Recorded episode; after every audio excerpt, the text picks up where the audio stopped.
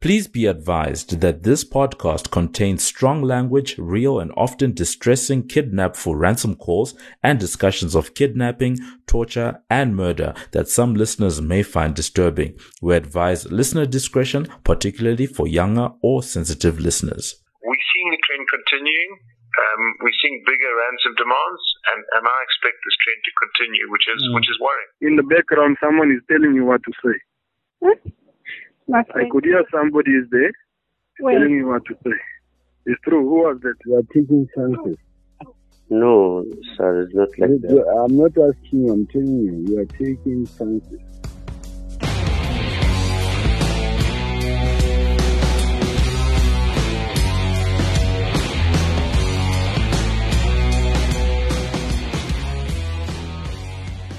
It is an age old crime, but admittedly, it was never one that really plagued us here in South Africa. Theft? Oh, yes. GBV? Oh, without a doubt. Murder? Of course. But kidnapping? Not really. There's no denying, though, that in recent years, kidnappings have moved out of our imaginations and onto the South African streets. kidnappings.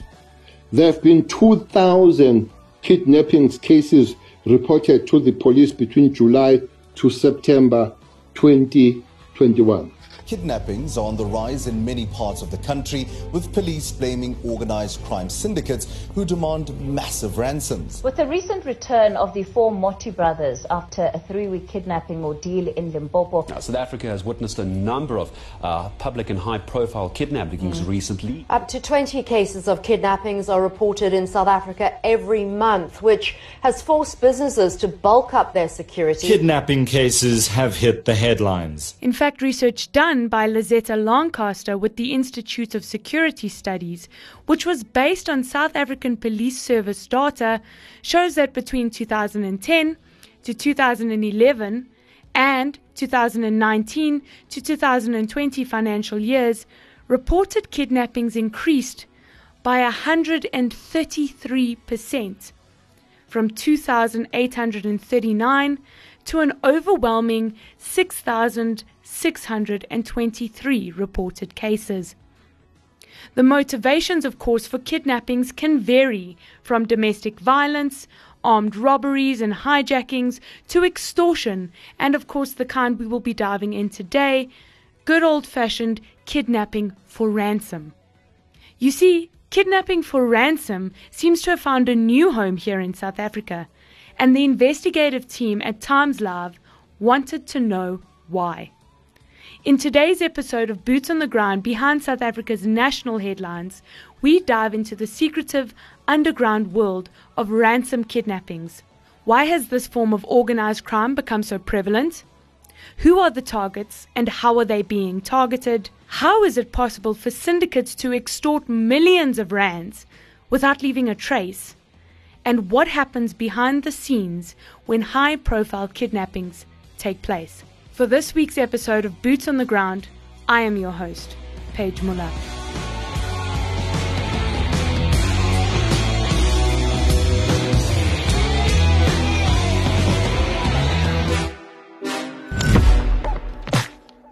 The Times Live investigation team of Graeme Hosken, Aron Hyman, and Tankiso Makhetha undertook the mammoth task of trying to unravel the complex workings of ransom kidnapping syndicates within South Africa. And if we're honest, they found more information than is feasible to put into a single podcast. But the clear theme that emerged throughout their weeks long research is that ransom kidnappings are becoming more prevalent and far more deadly. In 2017, when South Africa's first mega kidnappings for ransom began to spike, the country's kidnapping syndicates numbered less than a handful.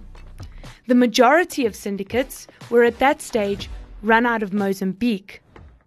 But since 2017, dozens of South African and foreign kidnapping syndicates have emerged from splits within the Mozambican kidnapping gangs and have found homes here in South Africa. This is Graeme, one of the investigative reporters who was tackling this story for Times Live. Between 2011 and 2015, a lot of the Mozambican foreign businessmen operating in Mozambique headed to South Africa. And when they came to South Africa, they came with their wealth. A lot of them then set up business here, or already had businesses here through family members and close associates. With that, they were able to continue operating here with little or, or no interference in their business operations. They were actually able to, it was just like plug and play for them. And because of them moving across here to South Africa, the kidnappers who were targeting them in Mozambique realized, look, these guys have moved here to South Africa. It's just across the border. There's rampant crime there. We have connections in terms of fellow criminal syndicates, which we can join forces with. And they then began targeting foreign businessmen operating here in South Africa, basically from the end of 2016 into 2017. And in 2017, that's when we began to see the really big spike in, or the rise in kidnappings in South Africa. And as the kidnappings rose, more and more businessmen began getting close protection, uh, security guards, um, ensuring that their families have security 24 hours with the additional security that these businessmen were employing, the kidnappers realized, look, obviously we need to have bigger guns, more force, more members, and we have to exert more violence. Another thing that has contributed to the violence is the sudden explosion, especially towards the end of 2019 and into 2020, of the number of syndicates. Not only were you having these mega syndicates operating, but you started having a lot more syndicates operating. And these syndicates, although also targeting big businessmen were far less professional. Uh, the more professional syndicates um, would try and keep violence to a minimum, knowing that if they use violence and start shootouts on the streets trying to kidnap people, the police are going to respond. Suddenly, you were seeing victims who were, were being ransomed, ransoms were being paid, but the victims were being killed as well. I mean, we, we're sitting cases that we've investigated with at least seven people who, who've been killed or tortured to a very bad degree. And so with the, the copycat syndicates, the violence began to rise exponentially. We've also seen kidnappers being killed by their own syndicates, allegedly for spilling the beans on fellow syndicate members, cutting deals with the cops to avoid lengthy sentences. The level of violence that's being exerted has, has significantly increased. Information Times Live has gathered reveals how the seven mega kidnapping syndicates which operate in South Africa are linked to transnational organized crime syndicates operating mainly from Mozambique and Pakistan. Mega kidnapping syndicates kidnap and ransom their victims for 25 million rand or more. Our team spoke to Justin Naylor, MD at i2, an insurer who provides kidnapping for ransom insurance for Hollard. Naylor let us in on some of the interesting and slightly worrying trends that they have noticed in recent years. The ransoms are much bigger. Okay. The Moti ransom ransom is was was 50 million that we believe is paid, and we've seen a few other attempted kidnappings where the kidnappers are demanding is 50 million rand. The trend that we saw in the past was that most kidnappings were, were small, you know, 500,000 rand, a million rand, even 100,000 rand, where kidnappers wanted to kidnap someone and just get a small amount of money and get it over with very quickly. So, so what is an interesting and worrying trend for me is we're seeing very big ransom demands. Mm. Which we haven't seen before in this market. Um, I've seen a few incidents of much bigger ransom demands, and it would also indicate to you know a very professional uh, run syndicate that has a lot of insights, info into some of these families and, and effectively knows that they've got the money. So our team found that there are seven mega kidnapping syndicates operating in SA. But there are also at least another six smaller syndicates which kidnap and ransom their victims from between 1 million to 15 million rand. And of course, countless smaller copycat syndicates who ransom their victims for between 5,000 to 500,000 rand. And importantly, as Naylor says, these are no petty criminals. Police information on these groups show their members include cash in transit robbers, hijackers, and members of the infamous Rolex robbery gang. These are some of South Africa's most violent and notorious criminals. And they know you. if a member of your family is taken by one of these syndicates, you can bet that they know where you work, how much you and your close relatives earn, where your children go to school, and so on. We're now going to play you a very real ransom call. We will not be identifying the speakers, of course, for safety reasons. But listen very closely. We managed to get hold of these calls by liaising with family members and those with intimate knowledge of investigations. But they've been recorded on the fly under very tense circumstances. Hello, how are you? I'm okay. How are you? How much you got? Sorry, boss. How much you got? Right now. Listen. Right now, you're talking Uh, about. listen, listen. Yes, sir. You are taking chances. No, sir, it's not like You- that. I'm not asking you, I'm telling you. You are taking chances. If I take chance and something How much behind you got? you, How much you got? I got 20 in the pocket now, and that guy, when he's come with the money, he got a breakdown. I didn't go that side. Listen to me. You don't want to pay. No, yes, what I got, I can give you even now. I'm, I'm, I'm telling you, you don't want to pay. You want to pay or you cooperate with the police. It's fine. I'm agree with you. Also, when I'm asking you, when you you want attacked, to pay or you play with the police. They'll pay your mind. They don't lose. You will lose. You will. you you are saying like eh, if I not involved with the police and involved with you and give you money, You don't involve police. the police. I asked you. You took your chance. You don't know me. I'm waiting. I, I, I- I'm waiting with the police. You can't beat me in this game. Go to fucking kill that guy. Okay, You can I? want to pay or oh, no? If you want me to pay, I'll go to social and take your son. You think I'm taking your son? I can take you. All right. I know you. Yes, I There's something you don't know about Which- me. Let me tell you. Way you? There's something you don't know about me. I know you. Okay, sir. I see you daily. But uh, sir, when you attacked him, Don't, you don't, don't, don't do that. I say I want money now before twelve o'clock. This guy's gonna pay what but said right now I got twenty. Hey, when I don't tell me about right now. I know in your butcher you have a state. Yes, I sir. know everything about you. Don't take chances. All right, sir. Don't take chances with me. But when you attack him, you also get some How much big big amount from. now, not tomorrow, not now. I told you before twelve o'clock Yes, sir. you should have the money.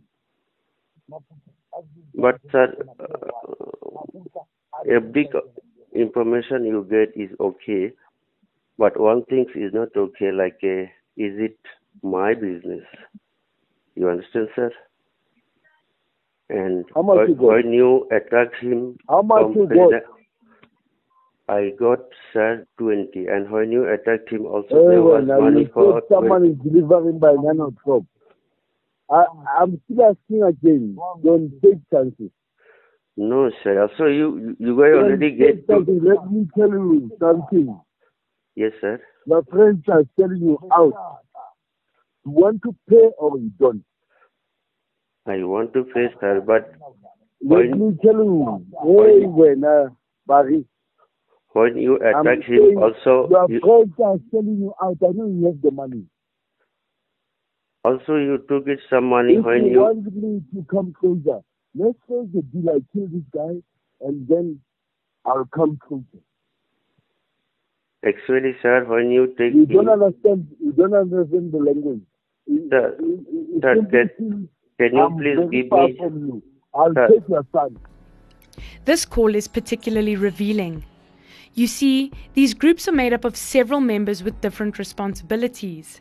The team duties include surveillance teams, which are responsible for obtaining information on the victim's routine, such as where they live, go to work, when they return home, go to the shops, church, visit friends or family, and even the routines of their extended family members. They also gather information on whether their target has personal security, on their target's wealth, whether they bank using a bank or an informal banking system, how they carry out their business, whether they're involved in illicit financial transactions, and who they are doing business with. These teams source information from informants within financial institutions. In this call, you can hear the frustration in the kidnapper's voice because he knows how much the man has to give. He's having such a negative response because his information indicates that the man is holding out on him. He threatens the man, saying that he knows him and will take him or his son and kill the person they're holding now. Teams are also made up of grabbers. These are the people responsible for the actual abduction. The grabber teams number between six to eight people. They're also incredibly well trained in the use of firearms and tactical driving.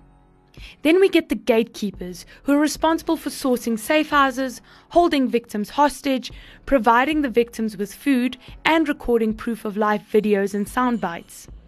If you listen back to the call very carefully, you can tell that a gatekeeper in this particular call is fed up and is threatening to kill the hostage that he's watching. You probably missed it. So here it is again. Just a warning, it includes some strong language, but listen closely. Fucking the gun.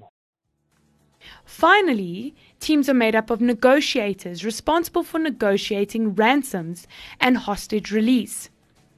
Surveillance teams provide negotiators with enough information to threaten or blackmail victims into silence.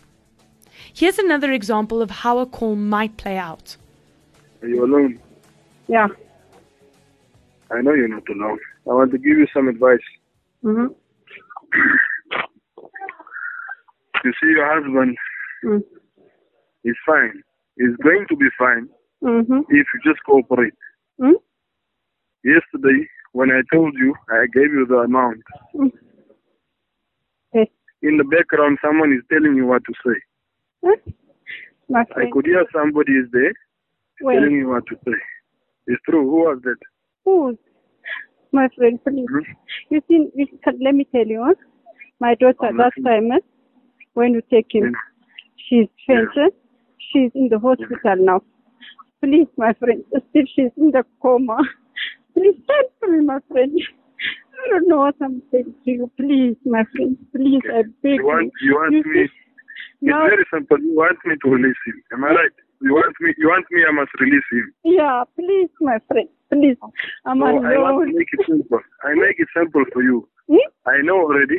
Your husband he explained to me. It's not long. Your husband he explained. Uh, It will not take long for your family to put together three million. He is the one he tell me. It can't take long for three million to put together. He tell me. wow, wow, wow. Please, my friend, I beg you. I'm under on your leg. Please, my friend. Just you see, I have a- now. I'm going. I deal for someone eh, to take my car, and you see, I'm going to sell my car. Even his car, his car is it is his accident. That one is bumping. Listen, listen. Mm, Let me. I'm not finished. Mm. Listen to me. Mm-hmm. You know. Mm-hmm. Please, my this friend, you job, must do I'm your doing work. this job. I listen to me. My job is very simple. the people I am working for, they use me to negotiate with you to take your husband out. I want to make it easy for you. You understand? Mm-hmm. So, Mm. please take my advice. If you go to the police, I know already you went to open a file by the police station. Am I right? Mm-hmm. Already you went. But listen to me. Mm. The police, they can't help you. I know you know in your community already. So If how do I make it close? Okay. How do I make it No, no, close? The, no, you, you can't close it. Yeah, yeah. But you don't cooperate with them. You don't tell them what is happening. Mhm. You don't tell them anything. Mm-hmm. You just say, no, they didn't phone. No, they didn't phone. You understand? Mm-hmm. Please understand what I'm telling you. The police, Yeah. they can't help you. They just want to take your money. Please, my friend. Please, And they want to give you nothing. you. Naylor and i2 provide hostage negotiation services as part of their insurance. This means that they have intimate knowledge of how these negotiations typically go down. What is very clear that these are seriously professional syndicates or a, Mm. ser- a professional syndicate and they will be uh, detailed intel. This is not just a random you know, pick up a kid from school. This is they know the family, they know who they are, Mm. they'll know their net worth, they'll know the children. Um, it's it's really professional. So I mean, typically what happens is they take the person and then they wait. You don't usually hear from them for a while, so you, it, it's quite a stressful period for the family. But they usually wait a few days, if not a week or two. What what our policy is designed to do is we will straight away get an expert consultant um, to to get on site uh, with the family or whether they are with the incidents, and and then set up you know brief and and and and you know help support the family, set up the communication infrastructure to support the family. Um, the family will get a ransom demand, and then what our consultant will do is they will then help the family negotiate. And it, it's not our consultant that does it. It needs to be positioned as realistic. We, we don't want the kidnappers to know there's insurance policy in place, and we don't want them to know that there's a professional negotiator. So usually the family would elect a representative in the mm-hmm. family that's going to negotiate. But then, you know, our consultants behind the scenes would be listening in on the calls, recording the calls, and advising the family on, on how to go about the negotiation. Um, and then the direction that usually send a demand. Um, our consultants, they do kind of know the market price and the going rate. I mean, it sounds crazy, but it's a, this is a business depending on the syndicate. They know more or less what's a reasonable demand and what, and then they would advise um, our clients how to go about that in negotiation. What's a reasonable, um, you know, what's a reasonable way to negotiate, and, and you know, some psychological tactics on how to negotiate. Um, with the one thing being that usually in these cases, the kidnappers don't want to harm the kids; they want the money. And then the big part of negotiation as well is also how to, you know, how to pay the money, um, how to avoid, um, you know, what often happens. You know, how do you trust these guys? You could pay the money and then um, they don't give the kids back. That's called double dipping is a term where they, you pay the money and then they say, oh, we actually want more to release the kids. So, so it's all that whole process. They haven't just experienced and, you know, what are the different tactics of the kidnappers and how to go about it. Um, what's also important to note is, is we as the insurance company consultants, we don't get involved in the payment. The family would have to raise the money they would make the payment themselves. And then when they prove to us that they'd made the payment, then we would reimburse the family. To keep it realistic, you know, you don't want, as insurance, we don't want to stimulate this market. We don't want people to know that they're getting away with 50 million uh, ransom payments that are easy to get away because then it's going to stimulate the market. We want to keep it as hard, as low, and as difficult as possible.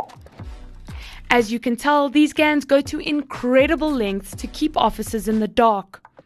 The South African Police Service and Hawks officers say that while they receive on average three kidnapping reports every two weeks, the numbers of unreported cases are believed to be quadruple that and rising.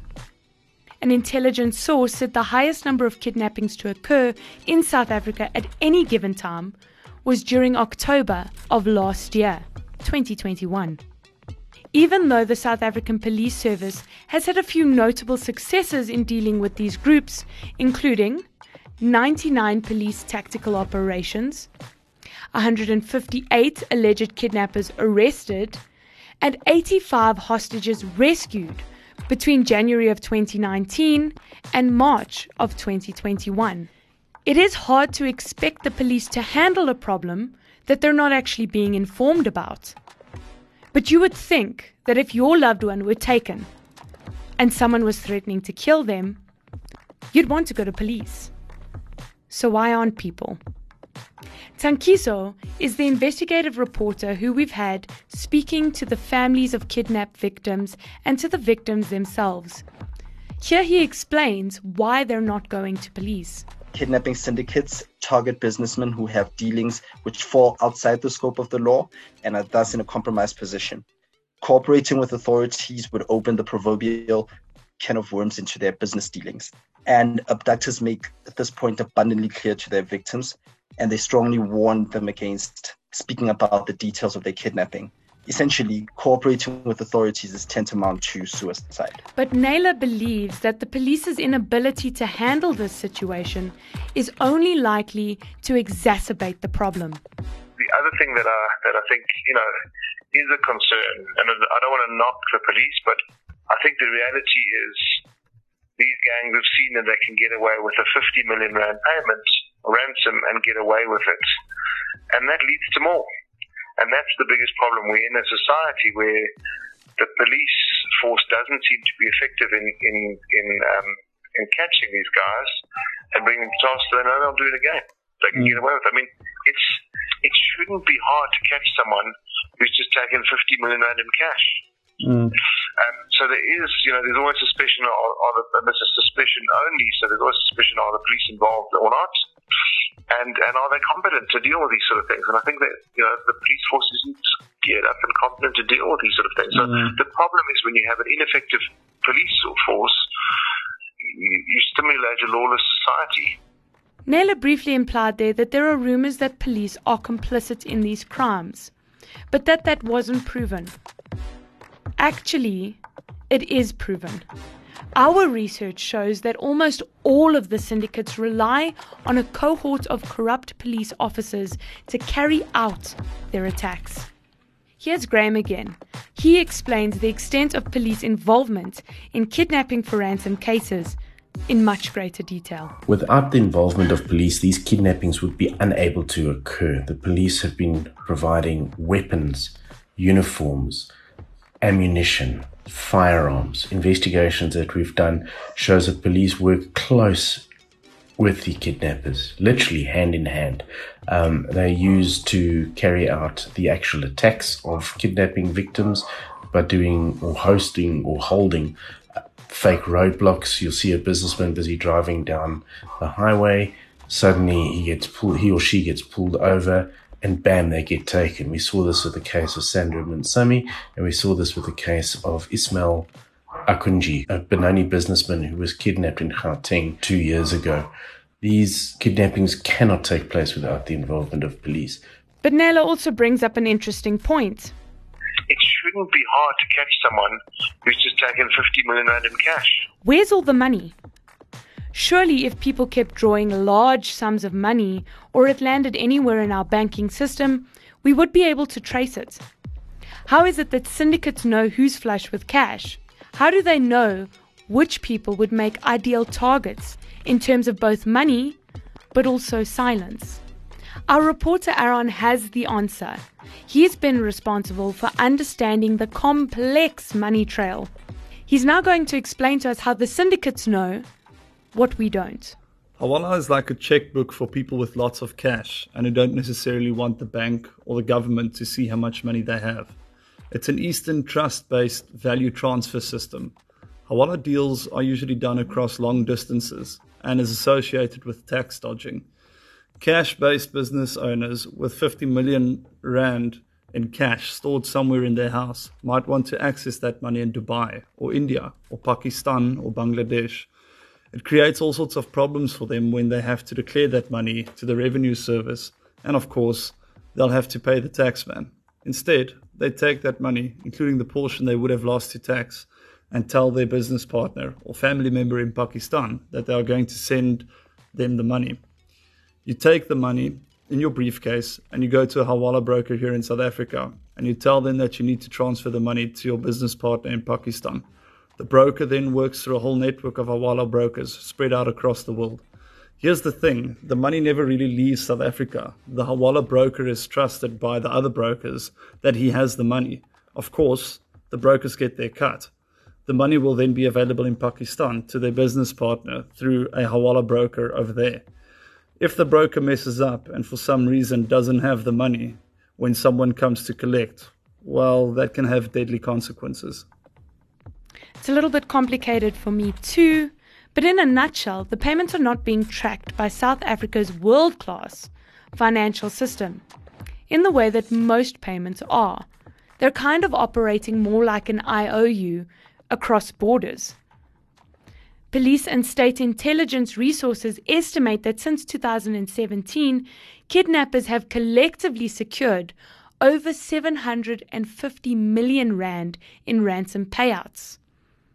Of course, thanks to the mysterious world of Hawala, that remains simply an estimate. Researcher Lancaster said from a sample of 331 kidnapping cases registered with the police in 2019 to 2020's financial year, ransom and extortion was a motive in 5% of the cases. She goes on, however, to say that although 5% may seem like a low number, it's actually comparatively incredibly high.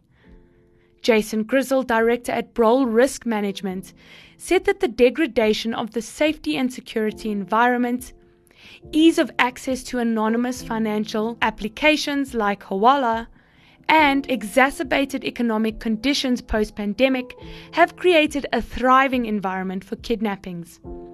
He predicts that if we continue down this path, we will start to see syndicates targeting CEOs and other business executives just to test the market to see whether big corporates will pay ransoms for their key employees. He also points out that there has been a notable rise in the kidnappings of children for a very similar reason. It's clear that this is a problem that requires urgent and immediate attention. Grizzle warns that we will soon all run the risk of becoming targets as smaller criminal entities begin to branch into the kidnapping for ransom market. If kidnapping for ransom is not brought out into the light, it will be allowed to thrive and grow in darkness, and your family could very well be the next target. For Boots on the Ground behind South Africa's national headlines, I am your host, Paige Muller.